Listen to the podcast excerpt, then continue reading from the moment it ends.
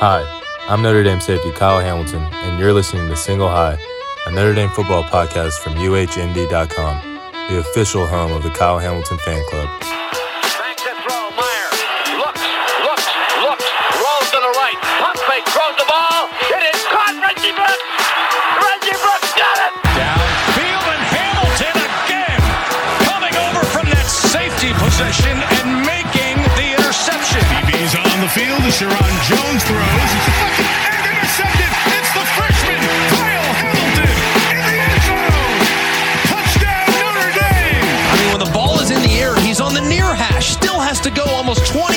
20 yards. Isfield down around the five yard line. The kick will come down and Raghib will take it. Takes it at the 12, 15, 20, 25. He's at the 30. Afterburner's a run. He's That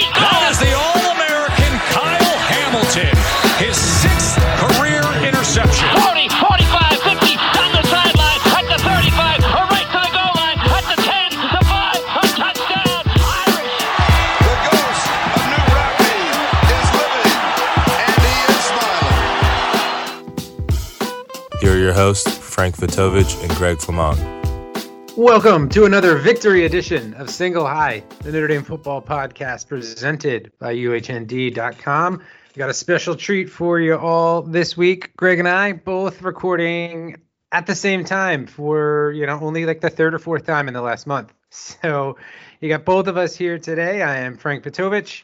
And as always, well, not as always, but, uh, you know, as I am joined by the president of the Kyle Hamilton fan club, Mr. Greg Flamong. Greg, how are you doing after that beatdown we saw yesterday?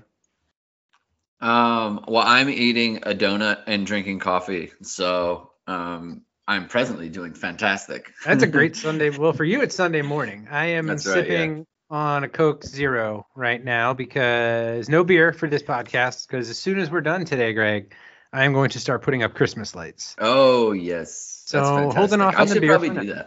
That. Oh, I have. Uh, uh, so my mother-in-law has been staying with us for the last month or so since, well, five weeks um, since uh, since you know the baby came, and uh, I figure I got to take advantage while she's still here because she leaves next week. Uh, so take advantage while she's here of uh, spending, you know, I don't know how many hours. Last year it took me two full days, but um, I go a little nuts with the Christmas lights, as as I've told you in the past. But Yeah. That is my Sunday afternoon and evening, and then probably my Monday afternoon and evening. Yeah, maybe maybe I will uh maybe I'll do that today actually. So usually what I do is um I usually put them up right on the day that they announce the uh the playoff, like the final the final Oh, playoffs. okay. And um obviously so like twice in the last 3 years like Notre Dame's been involved. Yeah. And so I don't know, I guess it's just kind of fun, but maybe I'll Well, do hey, it this year for the Three out of four years, it looks like Notre Dame. Hey, we can talk about after that. yesterday, we can Notre talk about that. A lot of I people said mean, never, and they should say they should never say never. The, the, the demise So. of Notre Dame football in 2021 uh, has been greatly exaggerated by some folks uh, Sneaky earlier Brian this year. Kelly, sneaky Brian Kelly. The entire the entire staff. Hey, remember you remember recording after Toledo, Greg? There was a lot of people that was down that were down on this team, and you and I both said not great that we just almost lost to Toledo, but we weren't changing our expectations until there was a loss and until there was reason to. Uh, and here we are. Others did not take such approach. There were others, you know, we won't name names, but there there were some others who who floated ideas such as five and seven out out into the ether. And now here we are. We're coming up on Thanksgiving. Notre Dame is 10 and 1, fresh off of a 55 nothing beatdown of a Power 5 team and staring down the barrel of an 11 and 1 season and most likely going to be 6th in the playoff rankings on uh, on Tuesday. Sixth, and for all intent, intents and purposes, fifth, because Exactly. uh, Michigan plays Ohio State, and one of those teams has to lose. Exactly. So, um, I mean, can they yeah. both lose? Cuz that would be ideal. If we if they could that would- somehow both that lose. would be uh, that would be fantastic. Yes. Yeah, if they could both lose, that would that would do a us forfeit. solid. A Yeah. forfeit. That might Okay. be. Uh, But So- uh, man, what I mean, how I, I I haven't had a feeling like this on a Sunday in a while, where it's just like I can't remember the last Notre Dame game where like there was just no no uh, you know stress at all. It was just start to finish, everything for the most part, you know, went- you know, went right, and and, and it just like it went to script. Like, what what what were your thoughts of that game? Yeah, so not just um like no stress, but completely fun. Mhm. Like the whole thing was just like a ton, like a great, like a great time. Like the plays were, were, were, you know, they were dynamic and they were they were big plays and you know the first play of the game, right? Like you hit Kevin Austin on like kind of a deep, deep drag kind of play. Yeah, Um, we've that was a nice play design too. Did you notice Yeah, where where Austin lined up in that play? I did. Well, I mean, he was. It was like a bunch formation. I'm actually gonna do a um a Okay. breakdown of it because Okay. it was um yeah, it was a fun fun play and it put the defense in a real um bind by you know the coverage that they were in. Um, but yeah, so you got that. You got reverses. You got jet sweeps. You got screens. You got Michael Mayer running free up the field. Um, it's just like all it's just like all, all happening, and um, it's like that's what that's what makes it fun, right? And and like I think Notre Dame's been kind of building towards it Yep. to where like I feel like Georgia, uh, not Georgia Tech, um, Virginia, like last week could have gone this way. It was close. Um, it was close to that, but it was just like they were just a little bit off in like their own execution. So it it didn't really happen. But this one, yep. it- it's like they didn't they did they weren't playing really like any kind of way that was different than than you know other games it just that like everything was a little bit the extra more crisp Yep. and a little bit extra more um just kind of on point and so then you know you saw what you saw right it's like all of a sudden it's like whoa we're gonna we're gonna like have almost like two and a half quarters of garbage time here so it was like Yeah. the most fun it was it was awesome Yeah, I mean, I feel like we, you you made a good point. We we've been building to that. Like ever since the bye week, it's felt like Notre Dame's offense has just been like on the cusp of doing that. Like even if you look at USC, like the USC game, you you were there. Like Yeah. the, offense was obviously very good. Ended up getting to 44, but it even even that felt like ah, like they could have done more. Like the, most of the things that they were when they were when they weren't scoring, it wasn't because like the defense was taking things away. It was because Notre Dame was making errors, you know, getting where and you know between the last you know three four games, you know the you know getting stopped on fourth and short in some cases, and you know things like that, or just uh, you know settling for field goals at times when they you know when they when they didn't need to be. All of that was all it felt very self inflicted over the last few weeks, and even yesterday it started. It I, I said everything was was pretty stress free and fun. That first drive did you know, like for a brief second, that first drive was like, uh oh, right? Where you gave up the back to back sacks and had to settle for the field goal, and you're like, all right, come on, we're not we're not going to do this, right? And then they, they quickly corrected things, and that wasn't wasn't an issue the rest of the the rest of the game.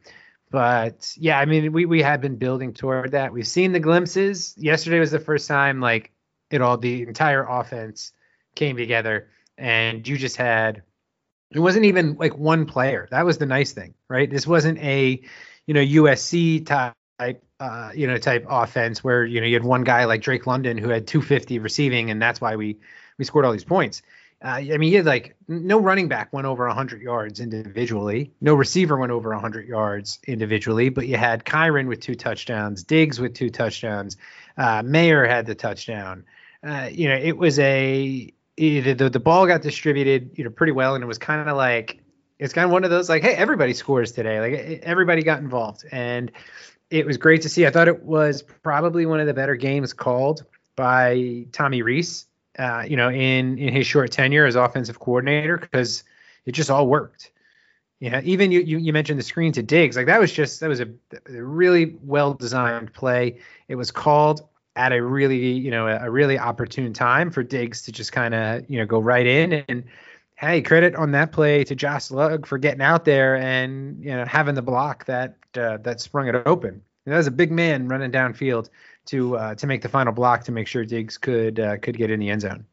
Right. And and you know, to just kind of put a cap on like what you said, like no one had that big statistical day, but it's like you look at the team stats and you know, you're over 500 yards Yep. Exactly. and you're averaging like nine yards a play, right? So kind of everything's working. Um, even with like an entire quarter basically of Notre Dame, you know, not really. That's another thing. They're not trying to move the ball on offense, but no, man, they they let that Buchner run, man, or they let him run the offense. No, no, they let him run the offense, but it's like you're not really passing. Um, Yeah. you know, you have the backups in, right? Like obviously you, you Yeah. give like if it's a closer game, you're you're looking at you're putting up like 650 yards or whatever it is, right? So um you know, so it's like that situation. Um and yeah, like everything is just working out. And um and obviously, you know, defensively, they're just I mean, just clicking right now. Like they everyone seems to know where they're supposed to be. They're making plays now. They're playing on their front foot all the time.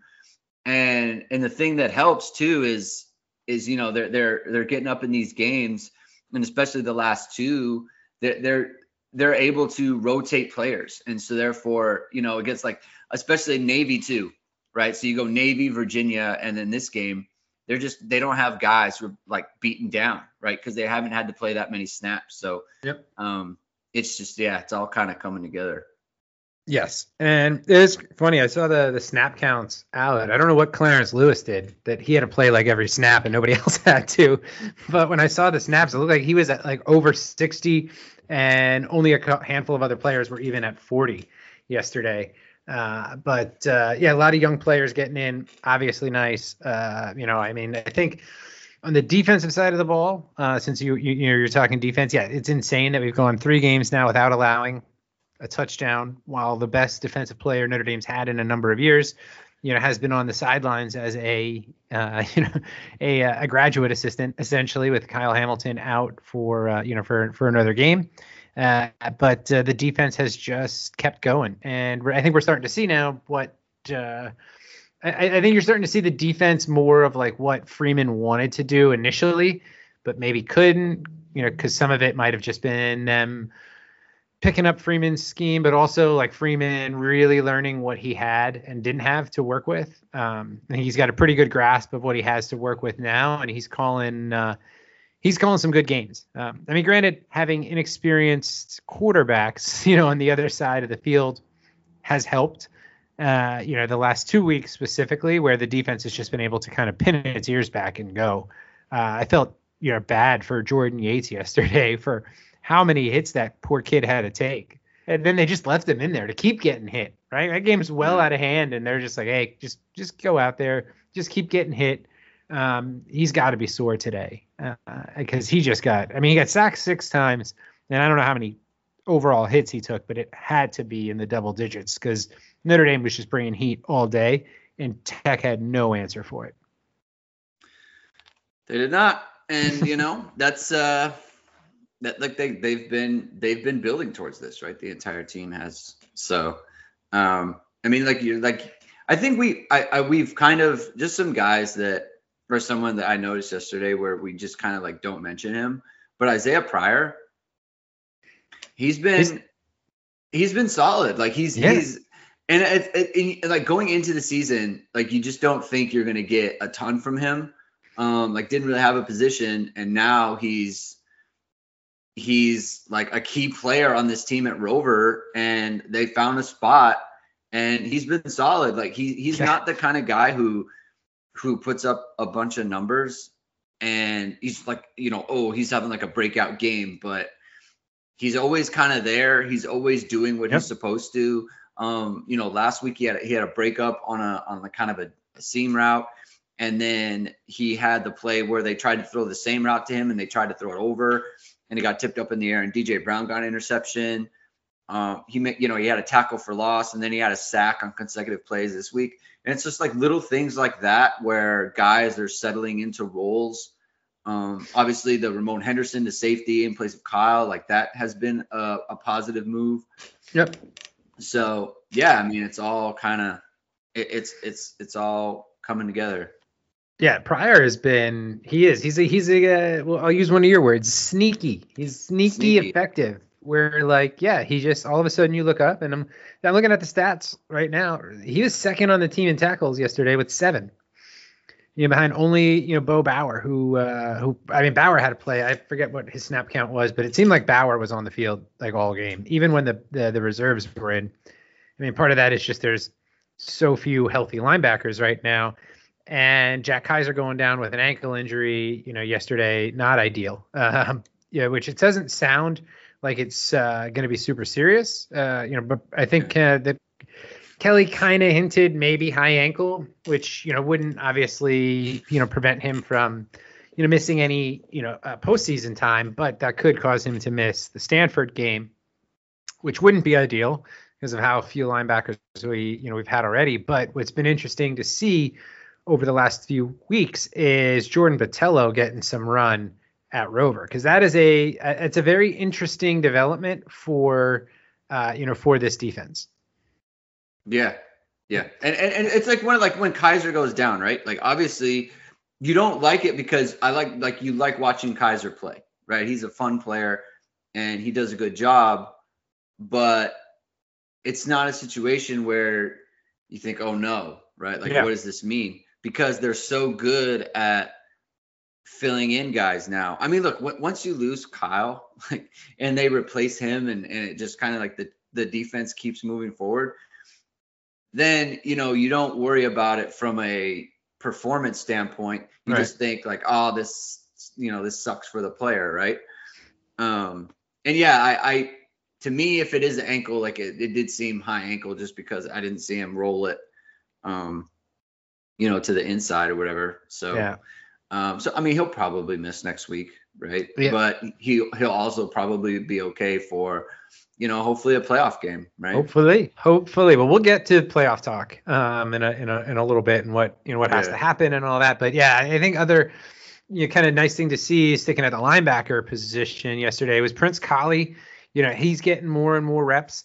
You know, he ended up with five tackles. You know, uh, on the you know on the day yesterday. Uh, again, the only only linebacker that had more stops than him was uh, you know was Bauer. He actually had more tackles than uh, than JD Bertrand, who only uh, who only had four yesterday. But uh, you know, seeing Kollie get into the mix is good for this year. It's good for next year, obviously, because I think Yeah. it's kind of assumed he's going to you know to step in. Another guy who kind of you know had maybe his best game that you know there was some hype building for in the summer, and then you know we haven't heard a whole lot of this year was Howard Cross. Uh, and he ended up with two sacks on, the, or being credited with two sacks, you know, on the day for a loss of 16 yards. Uh, you know, he's been solid every time we see him. You know, he's been solid. You just haven't, we haven't seen him a ton um, this year. But I think that also kind of speaks just to the depth that Notre Dame has uh, along the defensive line. That you got a guy like. Uh, like like Howard Cross, who could come in, who can have a two sack game, who doesn't play a ton of snaps because you're so deep. Uh, so that's actually encouraging to see for next year too. In the event that say yesterday was maybe Jayson Ademilola's last game in Notre Dame Stadium, if he were to Right. move on to the NFL, because now you see, okay, well, you know, obviously you want Adamiola back because he's playing, you know, he played great football this year. But hey, if uh, you know, another guy, another Jersey guy replacing a Jersey guy, I could, I could be down with that for, uh, uh, you know, for uh, you know, for next year. But uh, your great game, yeah, from him. Uh, and obviously, while we're on the defensive line, how great of a moment was, uh, you know, Myron Tungala. Tung, I always mispronounce. I always used to say it wrong. Um, but how, and uh, and now I still say it wrong. Um, I always used to say Tago uh, uh, Amosa. But anyway, Lord Myron, as I affectionately have called him the last five years. How great was that moment yesterday? I mean, it's it, it's like for the player, you know, because you know what he's been through this year, and being named captain, it's his last game. Um, it, it's just like awesome. I mean, it's like the best, right? Like it's Yeah. just like and it's like everything you like about like college football Yep. and like what makes you like love this sport versus like the NFL because it's just you have Myron and his moment, right? And and it's senior day and you know, he lost his father and he he's named captain and, and you know all these things, right? And all Notre Dame fans know that story. So you're thinking of that as he runs into the end zone. You're already thinking like this is like so perfect. And then you see Jason, Ademilola, and Foskey like killing themselves trying to clear the path for him. Yep. And then you see like Kyle and the other guys on the sideline, like they're going crazy because this is their like their teammate and their friend and all those things, and they really care about him. And it's like it just gives you all the feels, right? Like all the Yep. feels of of just like senior day and a captain and it, like everyone likes um everyone likes Myron, right? Like who doesn't like Myron, right? Like he there's not a negative thing like anyone would say about him for any reason over the last, you know, 5 years that he's been on campus. So um it's just like a great great thing that happened. Yeah. I mean, and hey, he had the blocked field goal earlier in the game too. So I mean, that is you- that's one that's one hell of a way to go out on uh, you know on your senior day. Have a blocked field goal when Georgia Tech tried to uh, tried to just get themselves on the scoreboard there at the end of the first half, and Myron said, "I'm gonna I'm not letting you get this cowardly field goal on the board." You're gonna if you're gonna if you're gonna take away this shutout from us, you're gonna earn it. And uh, so he got the block, and then he got the the uh, you know the the return. And yeah, that was just the the, the those, those are the, the kind of moments that um, you know that make like you said that make college football that make college football great, and it's going to be tough. I, I think for the next couple of years for you know for any senior to kind of top uh, top that, given yeah all he did go through this year with uh, you know with losing his father in the in the summer and you know learning he was a captain via Zoom while he was home, uh, Yeah. you know handling you know handling the family affairs. So awesome way, uh, you know awesome way to go out. Uh, awesome story, uh, you know, for you know for for Notre Dame and, and this team, and just added to added to the fun and the joy of yesterday's dismantling of a of a real team. Remind because you know not everybody, not every uh, team was playing real teams yesterday. You know some people were playing you know FCS teams and and having their tune up games and their their glorified scrimmages yesterday, uh, which you know we'll have to hear in two weeks. Thirteenth data point, thirteenth data point.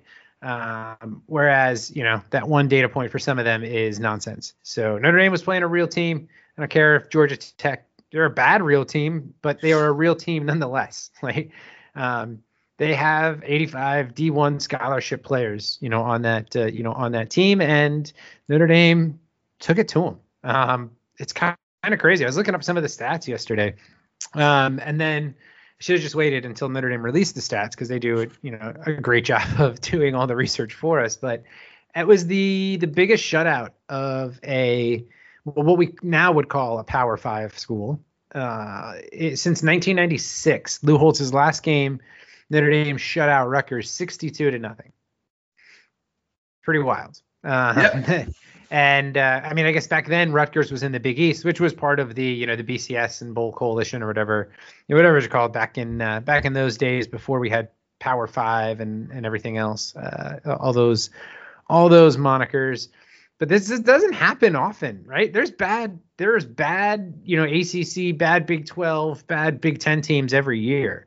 It is rare for one Power Five team to shut the other one out 55 to nothing. Yeah, and like going into the game, like it had been pointed out by pretty much everyone on the beat that you know Georgia Tech had a three and seven record, and and but they had been basically in a lot of one score games or you know close Yeah. games, and you know they they beat North Carolina, who's obviously you know a, like a good football team, right? They're not great, but they're good, and you know Yeah. they beat them, and so. I mean, I think everybody, like, no one thought Notre Dame would obviously lose the game, but they, they, no one expected 55 nothing. So, No, and Jahmyr No. Gibbs, he'd been getting getting over on every team, right? So, Gibbs You know, was their leading receiver coming into the game. He didn't have a catch. right, he he'd had a bunch of, you know, he'd had a bunch of uh, explosive plays and that sort of thing, and and he just didn't get anything on Notre Dame. So, I mean, look, it's a great performance, right? Like, there's no way to look at it, and you know, you can say what you want. Like people, if they want, they could say like, "Oh, they're, you know, these are bad teams or whatever." It's like, yeah, that's true, but at the same time, you know, you don't have to win 55 nothing, right? It, you could win 30 to 20, Yeah. right? And and that's how a lot of teams have been beating Georgia Tech, right? Yeah. And and Notre Dame completely dominated them, and you know, the game never they never had a chance. So you know, I, I think you have to you have to take into account like the the games don't have to go like this, and Notre Dame, you know, made it happen. No, you know what? As some of our friends say, it doesn't have to be close. And guess what? It wasn't close yesterday, and that's what made that was part of what made it, you know, so so fun. Um, I mean, I I forget what my final prediction was. What did I say? I think I had like Notre Dame. I want to say 41 to 13 in my prediction post. So I, I mean, I didn't think it'd be close, but I never thought 55 nothing was possible. Uh, and that's because, like I said, I mean, it's just been a long, long time since Notre Dame has done that to a team that wasn't from the MAC or you know a, a smaller or like a Navy type team. Like it's it's it's been a while, and you know that's what all you could do is play who's on your schedule. And when you play a team that's bad, you can beat them big, and that's what Notre Dame did yesterday. And that's a that's that's a data point, right? And that's going to be looked at by by the committee here, you know, in the next few days when they try to determine, you know, where to where to place Notre Dame as we're getting here towards the uh, the end of the season.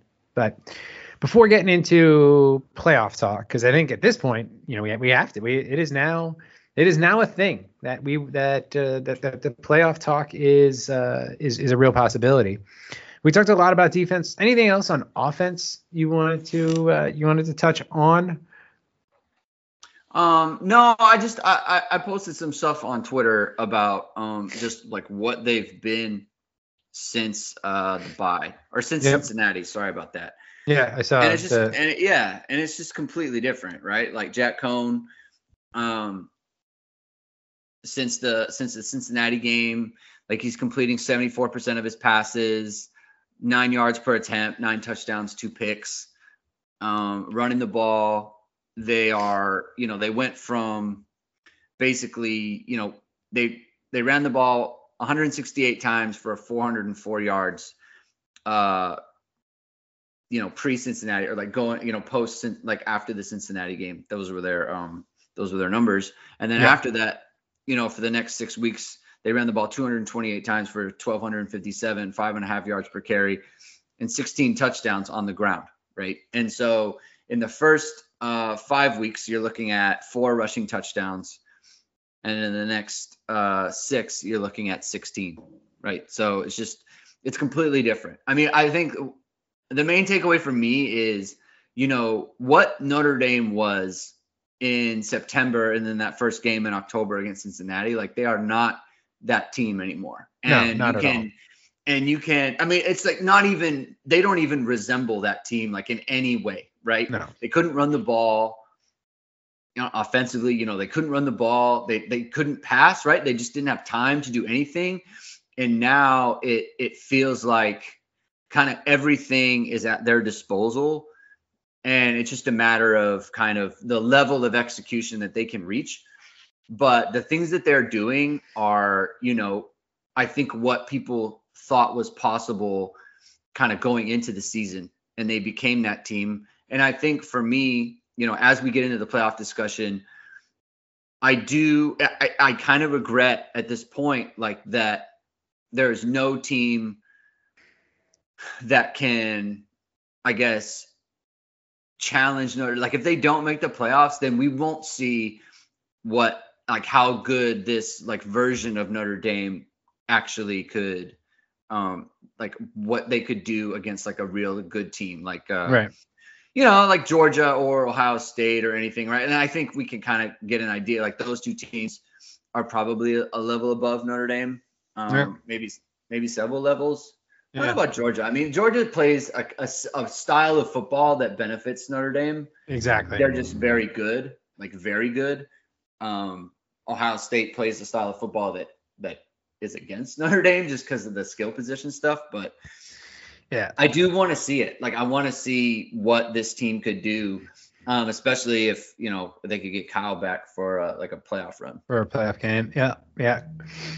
Um. So yeah, I mean, I think you, yeah, Georgia, Georgia, I think definitely is is a is a level above Notre Dame, but I think a a matchup with them wouldn't be wouldn't be Ohio State, Michigan State. Whereas if you if Notre Dame were to match up against Ohio State this year, um, there's the potential for a bad outcome because you see you see what happens when Ohio, when Ohio State is clicking. Like it is scary how good they are. Um, they haven't clicked all year, but uh, you know they they they you know they could uh, you know on any given Saturday, and that's what we saw yesterday. And good lord, that was you know we thought Notre Dame looked good against you know Georgia Tech. Ohio State was doing that against you know a, wow a top ten team on paper. Uh, whether or not Michigan State really was a top ten team now is debatable, but uh, you know they did that against a a, a better team. Michigan State, if Michigan State played Georgia Tech, Michigan State's going to be favored by a lot and probably win that game pretty easily. So, um, but going back to the offense real quick, I would be remiss if we did not talk about one Mr. Audric Estime, who we Yeah. finally got to see run the ball. And good lord, he is going to be fun uh, as he, you know, as he gets better because that guy looked. I mean, he it was very reminiscent of like, it was almost reminiscent of like uh, Camping World Bowl uh, Tony Jones, where because early in Tony Jones's career, you know, he was he was always kind of the big back, but early in his career, he kind of was just like, yeah, I'm just gonna run and run right at the line, and if the hole's there, cool, and if not, I'll just kind of like push it. And then by the Camping World Bowl, remember Jones had that like game out of nowhere. Whereas like, where's this guy been? You know, where he's ripping off 70, whatever. What was that? I can't remember how long that run was, 70 or 80 yards, whatever that long run was. But um, Yeah. Estime looked kind of like that, where he's just like he's a big dude, obviously, but man, he he looked nimble. He was, uh, you know, making some making some moves, running through some arm tackles, and that uh, that tandem of he and Logan Diggs is going to be a lot of fun. Yeah, I mean him And uh, Chris Diggs, Tyree Price next year, like Jadarian Yeah. Price. Like check out his senior highlights. I mean that Oh. kid, he's gonna be able to play for Notre Dame. So like next year, because he's gonna be an early enrollee too. Um, so yeah, I mean the running back situation is uh they've got a little bit of everything, right? Like Diggs is a, a versatile back, obviously. Um, Tyree's very fast, very explosive. Um, Estime is a is a pounder, right? And so Yeah. he's a load, and he's also a little. He's got that uh, shiftiness to him. And then Price has this kind of like a little bit of everything. Like I think he might be like a uh, a faster um, Tarean Folston. So just really like like every like everything uh, in with regards to the backfield. And then when you when you factor in, you know, that the offensive line is going to have Blake and and Alt and Kristofic and you know Rocco Spindler coming up, like it. I mean, look, there's going to be Notre Dame's going to be able to run the ball for the next like two three years at like a very high level, and then you factor in that the Buchner is going to be back there as well. So it's uh there's a lot there's a lot going on right now Oh, offensively. Notre Notre Dame's gonna be a problem for people on offense next year. Um, I mean, they are uh, the, the the the talent and firepower eh, that, that's coming back next year is exciting. Uh, yeah, I don't between- think I don't think people are like really understanding like what this offense could be um in the next couple of years. I mean, because you have Mayer coming back too, and you know, so it's just like with with Colsey and Styles and and just like the guys coming in. I mean, it's gonna be man, it's it's gonna be it's gonna be wild. It is. It, it, it is. And hopefully, you know, what, what, what I'll say for that is I think as we've seen the offense evolve this year, as we've seen this team evolve, I think, yeah, uh, Mike Tirico mentioned it a couple of times, uh, you know, yesterday of like, well, is this, you know, Brian Kelly's best, you know, coaching job because of what he was able to do, you know, with a team that looked like it was going to be in a rebuilding year and, you know, with how, you know, how things started. And it's kind of interesting because I, I was thinking about it, and in some ways, I think it might be Brian Kelly's best in-season coaching job, but at like the same time, it might also be one of his bigger miscalculations coming into a season. Because if you think back to kind of where this offense started, and even you know earlier in the pod where you said this team is not the team that we saw in September and even early October, it, it I mean Notre Dame wanted this offense to be a deep shot, you know, uh, deep shot type offense. Think about how many times Coan tried to hit Lenzy or Austin or you know any of the receivers deep early in the season. Uh, you know, it was a lot. Uh, you know, he he tried we were going downfield a lot. We weren't having the time to get him get out those passes off that often, but when they did, you know, they weren't weren't weren't really hitting on them other than you know a few times uh, you know a few times here and there. But this offense is so different now that you know you get you guys also also have to wonder like, well, what if they recognize this in the summer and they said like, oh, this is what we can do well, this is what we need to do. So it's kind of interesting in that regard of that. Yes, it's a it's a great job by by Kelly uh, and you know and Rees and the entire staff of, of adjusting kind of on the fly, but at the same time, not necessarily the greatest you know kind of evaluation uh, you know coming into the season. Uh, you know that we that the team is so different than uh, you know than what it is now. I think well too. I I I, I think it's very important that um we don't know what it would have looked like with Blake at left tackle the whole time. True.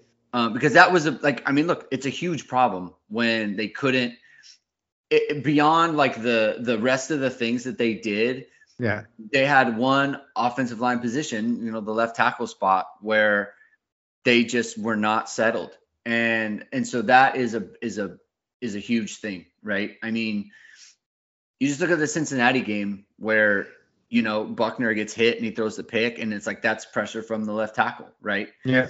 and and so it's just like you that's like one play where if that's not going on you know then you know it's it's a turnover right? So um that costs seven points. So it's it's like one of those things. Um and then it, i i think you know I, it's it's hard because it's hard because the the left tackle situation meant that Coan didn't have the time to to be a deep ball thrower. And then it all kind of compounded with the fact that Coan turned out to be like not a great thrower of the deep ball. And maybe they they saw more of it in practice where he was better, but like he's just not he's just not good like that good at it. So it, Yeah. it's you know, but it, it- you know, and, and it's hard to and and there's only really one game. It's just the Cincinnati game where it ended up costing them, right? And that game's gonna bother me for a long time. And Yeah. you know, maybe they could have done more and all those things, and that's you know, I guess worth a debate, right? But you know, they did get it right, and and they did come out of the bye week, and they knew they they figured it out, and they got the team playing exactly the way that they needed to, and you know, since then it's been really good, Yeah. and you know, like I I get you know full credit, right? Because you're you're on, you're on the fly in the in the middle of the year and then you're able to take a step back and be like okay this is what we're good at. This is what we're not good at. We need to change these things. Um so No, totally. Um, I mean, not a lot of staffs would be able to do what Notre Dame did, you know, this season. Uh, you know, a lot of staffs, if a lot of a lot of staffs would have come into this year, like let's say they came into the year again with with the plan that Notre Dame had of we're going to be this deep shot offense. Uh, you know, we're gonna we're gonna let Coan air it out a lot. We're gonna let him try to you know hit hit Lenzy, hit Austin, you know, so on and so forth uh, you know, when that didn't work, not a lot of staffs would have been able to just kind of reinvent the entire offense on the fly the way that Notre Dame did. And a lesser staff is not going 11 and 1. You know, the it, with, with with with with this schedule uh, and and the way things uh, you know played out, I would say you know if uh, previous regimes here at, at Notre Dame you know, probably would have been nine and three, eight and four, maybe, you know, when their plan didn't work out. Hell, look at what happened in 2007. Charlie Weis decide, decided that year, okay, I'm going to install the spread in, over the summer. I'm going to install the spread offense over the summer and let Demetrius Jones run it. Uh, and learned, oh, you can't do that really in just, you know, in just a summer you kind of you kind of need to recruit for it. You kind of need to install that over you know over time. And then whoops you know like it failed. And they tried to scrap it. And then what happened like the rest of the year was just grab bagging right? Started three quarterbacks that year had a awful season you know three and nine. And it's like that's that's what happens a lot of times when a staff miscalculates coming in or you know suffers you know injuries that causes them to to uh, you know completely reevaluate what they want to do and instead this staff went you know 10 and 1 and barring one of the bigger upsets in recent Notre Dame history on Saturday is going to be 11 and 1 and staring down a playoff bid. Yeah, I mean, look, we in the in the But yet- preseason, right? When w- w- go ahead. But yet, there's still people who want Jeff Quinn fired. There's still Notre Dame fans who want Del Alexander fired, and you know don't like Tommy Rees and don't want to give Brian Kelly credit for any of this. And it's comical at this point. Well, like just I, I think it, you know at the time when everyone was kind of going in on Quinn and and all those other things, and it's like, look, you can say that it's bad right now, and but you could also say like just let's just see, right? The, Yeah. the, the season is long, and let's let's see if things get figured out. And things did get figured out. So Yeah. like, I, and you know, and, and it's just like one. It's not hard to wait and say, let's see how it goes, right? And then at the end, we'll evaluate. Like right now, you know, they look if if Kelly thinks that he should get rid of Quinn, um, then then okay, he can, right? He can do whatever he wants, you know. And if he wants to get rid of Del, then he can, right? But you can't tell me that whoever comes in is not inheriting like a really good situation on the offensive line. Oh yeah. You can't tell me that. Like it's it's it, they're in a very good spot. Are. And and and with the recruiting class that they have right now, right? They have three in the top 200. yeah, Um, and that's with Ashton Craig as well, who's who's a four-star player.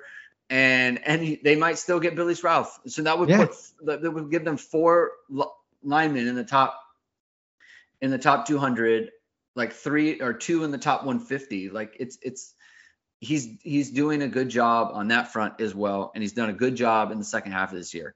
There's no other way to look at it, right? There's I- no other way to look at it. And Chris Uh, Watt isn't around, right? And and as far as I know, like none of these players are meeting Harry Hiestand like on the weekends or anything, you know. So I just think that it, you know, think about him what you want. The fact of the matter is, is that he's he's done a good job. yeah. He's done a good job this year. Just, I- just like I mean, full, like full stop. I, I again, yeah, it, I, I joked yesterday on Twitter, you know, as the as the game was getting out of hand for Notre Dame, I was like, it's gonna be a rough week for the fire everybody crowd, because things are things went things went right, and everything that you know people were saying this Notre Dame team couldn't do or doesn't do enough, they did yesterday. And uh, you know, with, with regard to you know to you know all of the angst over Quinn and Rees and, and Alexander and, and, and, and whoever else on the on you know on the staff. I think the thing that was interesting or or interesting is probably the wrong word. Uh, ridiculous is probably the right word. I think the thing that was ridiculous about all of it was that like there was all of this like uh, man just like anger and angst and fervor you know building this season all while Notre Dame never had more than a single loss because hey here we are and we're 10 and 1 so like it's just kind of wild that like, you know, usually that kind of builds up as losses mount. And as you lose a couple games that you shouldn't. And, you know, again, I think everything that we've seen now, we know that Notre Dame should not have lost the Cincinnati game, but hey, you know, we did. Uh, to your point earlier, it's going to be something that's going to bother. It's going to bother Notre Dame fans for a while. It's going to bother. It's going to bother this team, I think, for a long, long time if they aren't able to sneak back into the playoffs. Because obviously, if that game goes Notre Dame's way and we're 11 and 0 right now, you're playing next week to clinch your spot in the playoffs. But um, you know, so that that that's not the case.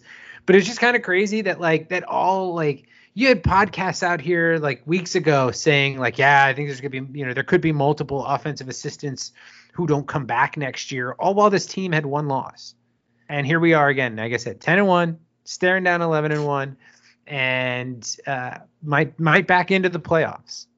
And which that's a good segue i think greg of here we are. You know we're we, for it'd be a surprise you know if notre dame wasn't sixth uh, you know in the rankings next week Yeah.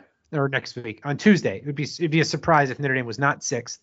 Um, nobody behind them has did anything last week uh, you know that could get them to jump notre dame Uh, that could happen in future weeks, not not this week.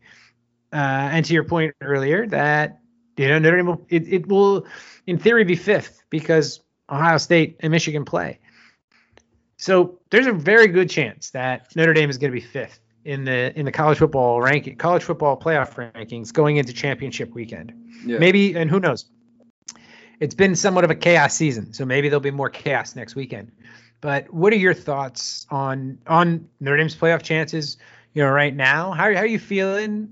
Uh, let's not say how are you feeling if Notre- if Notre Dame gets there, but how are you feeling about the the, the possibility of Notre Dame getting into the playoffs? I mean, it's all happening. Yeah, right? I mean, you're- you're sitting there at six, and and you know that Michigan and Ohio State are going to play, so one of them is out, right? Yep. So like one of Michigan and Ohio State is out. Yep. Um, and so there's that, right? And you know that Georgia and, Al- and Alabama are going to play. Um, if Georgia loses, they'll be in, exactly. right? They're not they're not falling out. So that's if Alabama loses, like I, in my opinion, I think they'll be out. if They have to be. They don't have to be, but Uh, I think they will be. Um, and and and not just not specifically to Notre Dame, but like there's a way where it's like I think Oklahoma State could get in, right? Yes. If Oh, they win the- twice, if Oklahoma State wins twice, um, then you know I, I think honestly I, I bet you they would jump Notre Dame. Um, you know it's so, but I think if if they split, I think you know obviously then Oklahoma and Oklahoma State are out, right? Yeah. And then Cincinnati could lose, and then they're out. You know, so it's just Notre Dame is is positioned where they should be, right? And and you know the the the predictors and all those other things, like they've got Notre Dame at um, you know, they were sixty percent the the last week, and and you know those odds probably went up again because Oregon is now out. So um you know, I- it's just like it's right there for them. And I think if they keep playing the way that they've been playing, you know, the committee sees them as an ascending team, right? They see them as a team that has gotten a lot better. And, you know, the committee probably knows that Kyle's coming back. So if if they make the playoffs. So I, Yeah. I just think that um you know, it's just yeah, they're they're in perfect they're I don't want to say they're in a perfect spot because if they're a perfect spot, they'd be in. But exactly. um, but they they they are in position to where it's like just if I, I don't want to see even like chaos, right? Just like the normal course of events. If those things happen, then Notre Dame will be in. Yeah, and I think there's there's there's a couple scenarios that would be very bad for Notre Dame, uh, you know, and their playoff chances. And I think one you mentioned is if Bama, you know, Bama and Georgia play, and Bama beats Georgia, and both have one loss. I think that kind of eliminates Notre Dame, uh, barring that barring something else, you know, happening that might not be totally likely.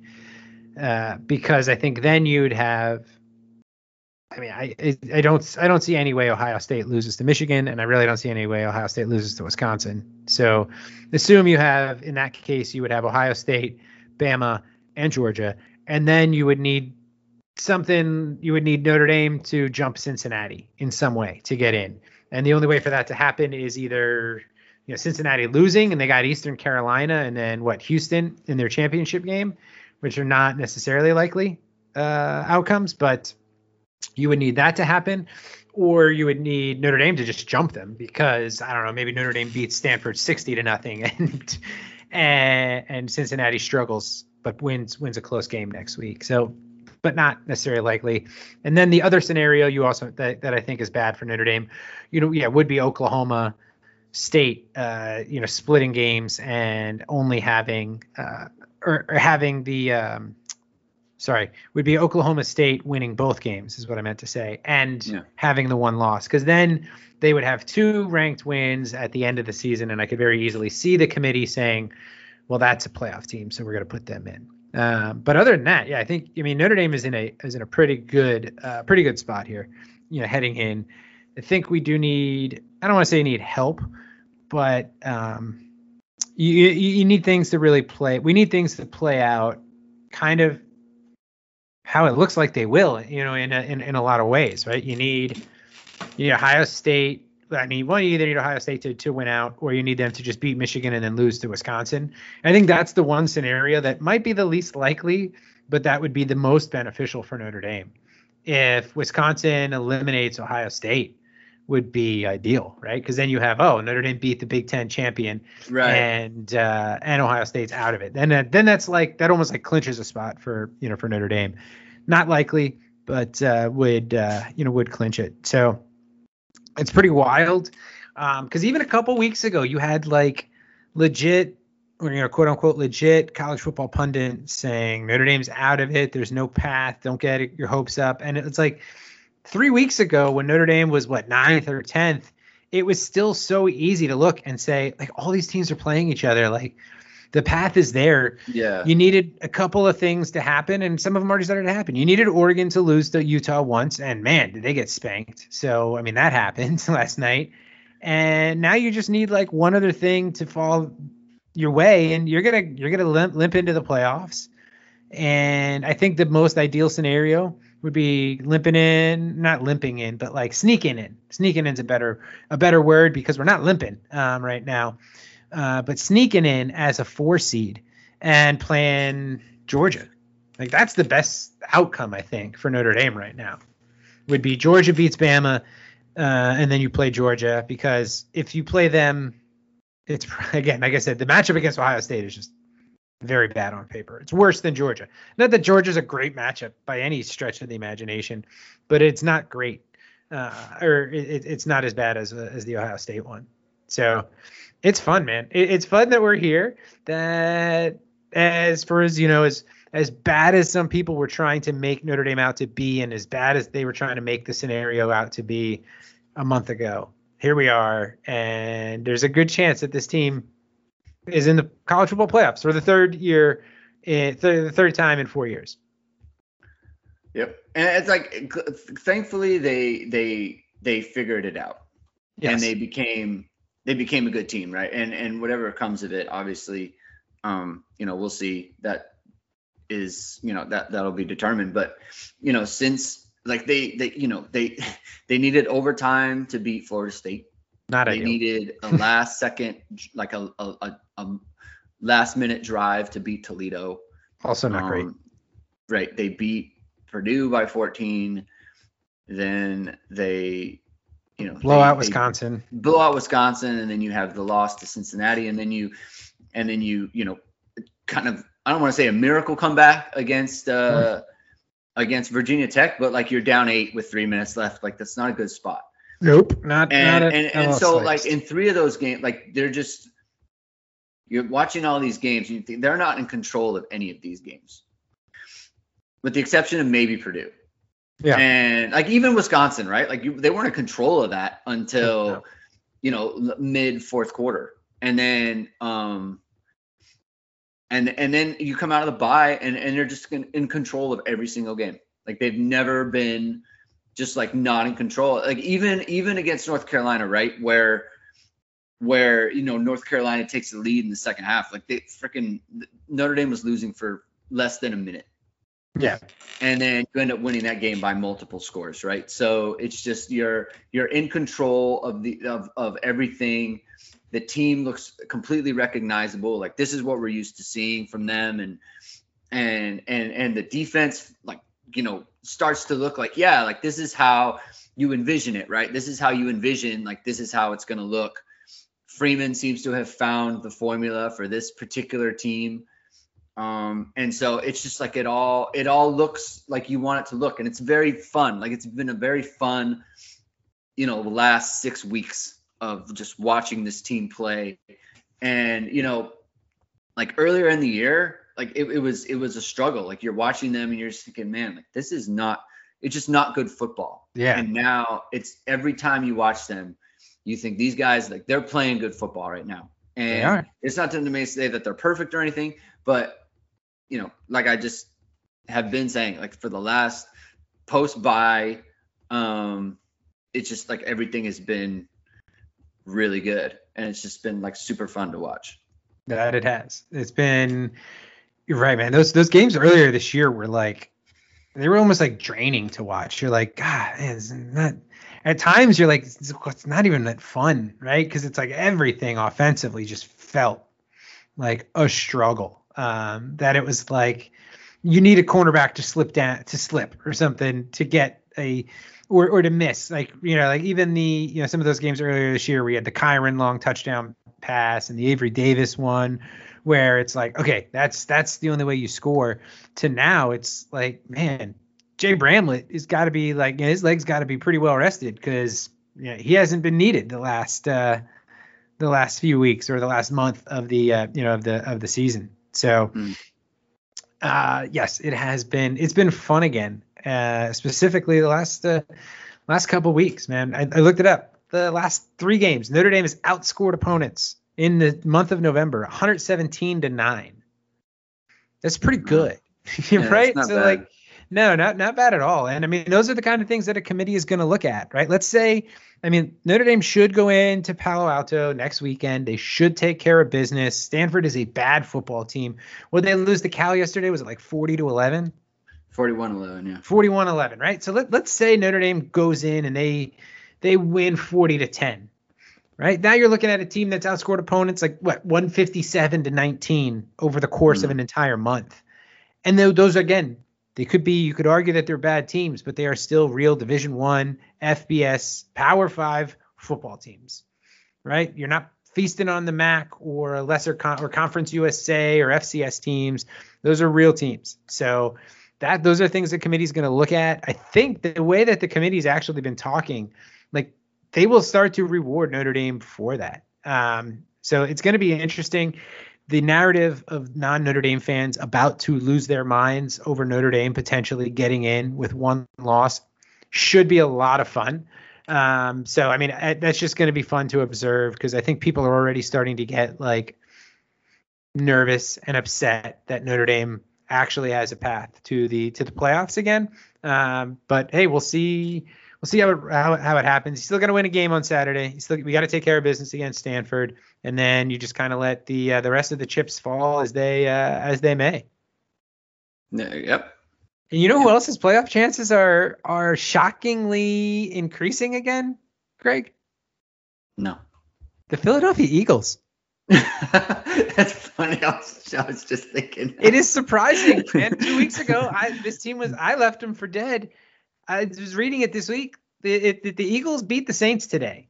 Um, their playoff odds increased to forty percent, and they are currently winning. As I'm watching the game on my other monitor while we while we record this podcast, they are currently winning twenty-seven to seven at halftime against the the New Orleans Saints at at home. So, I mean, that's the kind of the, those those kind of comebacks would be rare in the NFL. So it looks like for all intents and purposes, Eagles are going to win this game.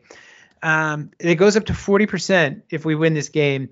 And then the Eagles get to play back to back games at the Meadowlands against the New York Jets and the New York Mm. Giants, who are not good at football either. Um, so it's kind of wild. Uh, again, I don't know that that that they're that they're sneaking in here as, as a wild card team but they're they're turning it around and they're they're actually making they're like they're like Notre Dame for me right now. They're making it a little bit fun to watch them play again because earlier this season they were not a fun. It was just not fun to watch them attempt to play all, uh, to to play defense as I told you on a on a previous pod. But hey, I know that we have a lot of Cowboys listeners because I had to say I had to say how about them Cowboys on the last pod by myself uh, because it was in a in a review and y'all know that we read all the reviews. So I had to say I had to make two Dallas references, Greg, on Friday. That was not that was that hurt. That was I needed I, I felt like I needed a shower after that podcast. Oh, no. After saying how about them Cowboys, it was Mm. uh, it was it was rough. But um, hey, here we here we are.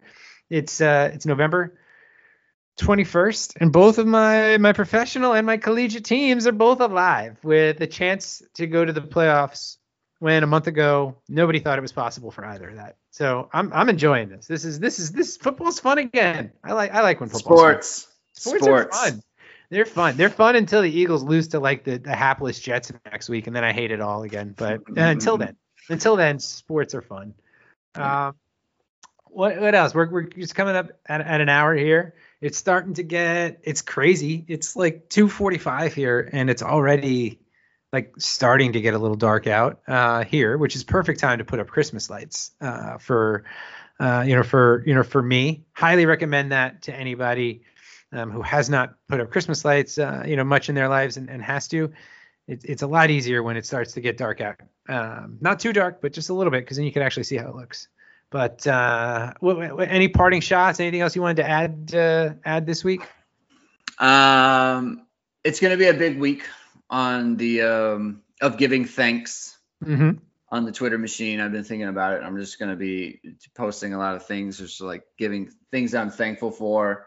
Um, it's fun, man. You know, because everyone's got a week off, right? So everyone's, or at least I do. The, the kids have a week off from schools, and I have a week off, and so Oh, that's it's nice. like I, I, never to- had a full week off of school Hey for man, let me tell you. Let me tell Woo. you. They got they got this. uh, People always tell me like, oh, I wish, uh, you know, I wish I could have like a week off for this or two weeks off for that, and summer's off and everything. And it's like, look, you can, uh, you can sign up, man. You I mean, even when I was in school, we never, we when I was in grade school, high school, college, like we never had off the entire week for Thanksgiving. Like we always had off, like Thursday, Friday, and that was it. Yeah. We never had off.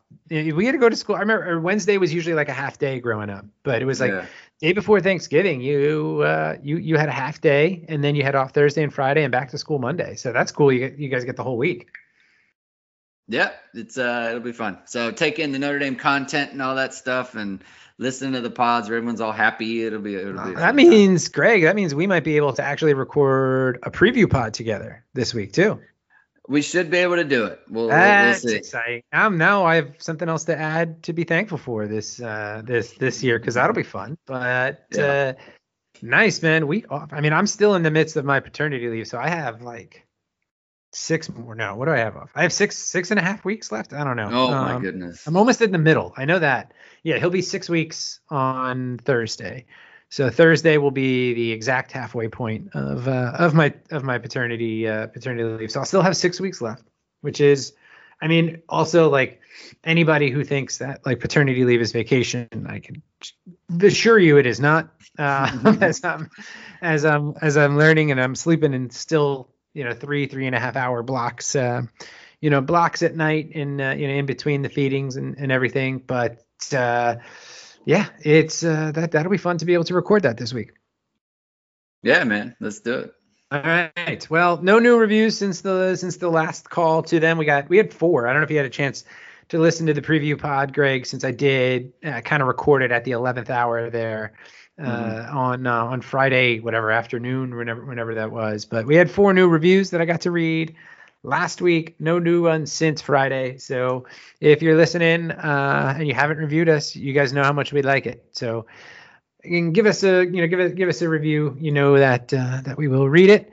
Um, and now we just learned, you know, we'll be we'll be coming to you this week again to preview Notre Dame's uh, season finale against Stanford as the Irish you know, look to improve uh, to 11 and 1 on the season, enhance that playoff resume.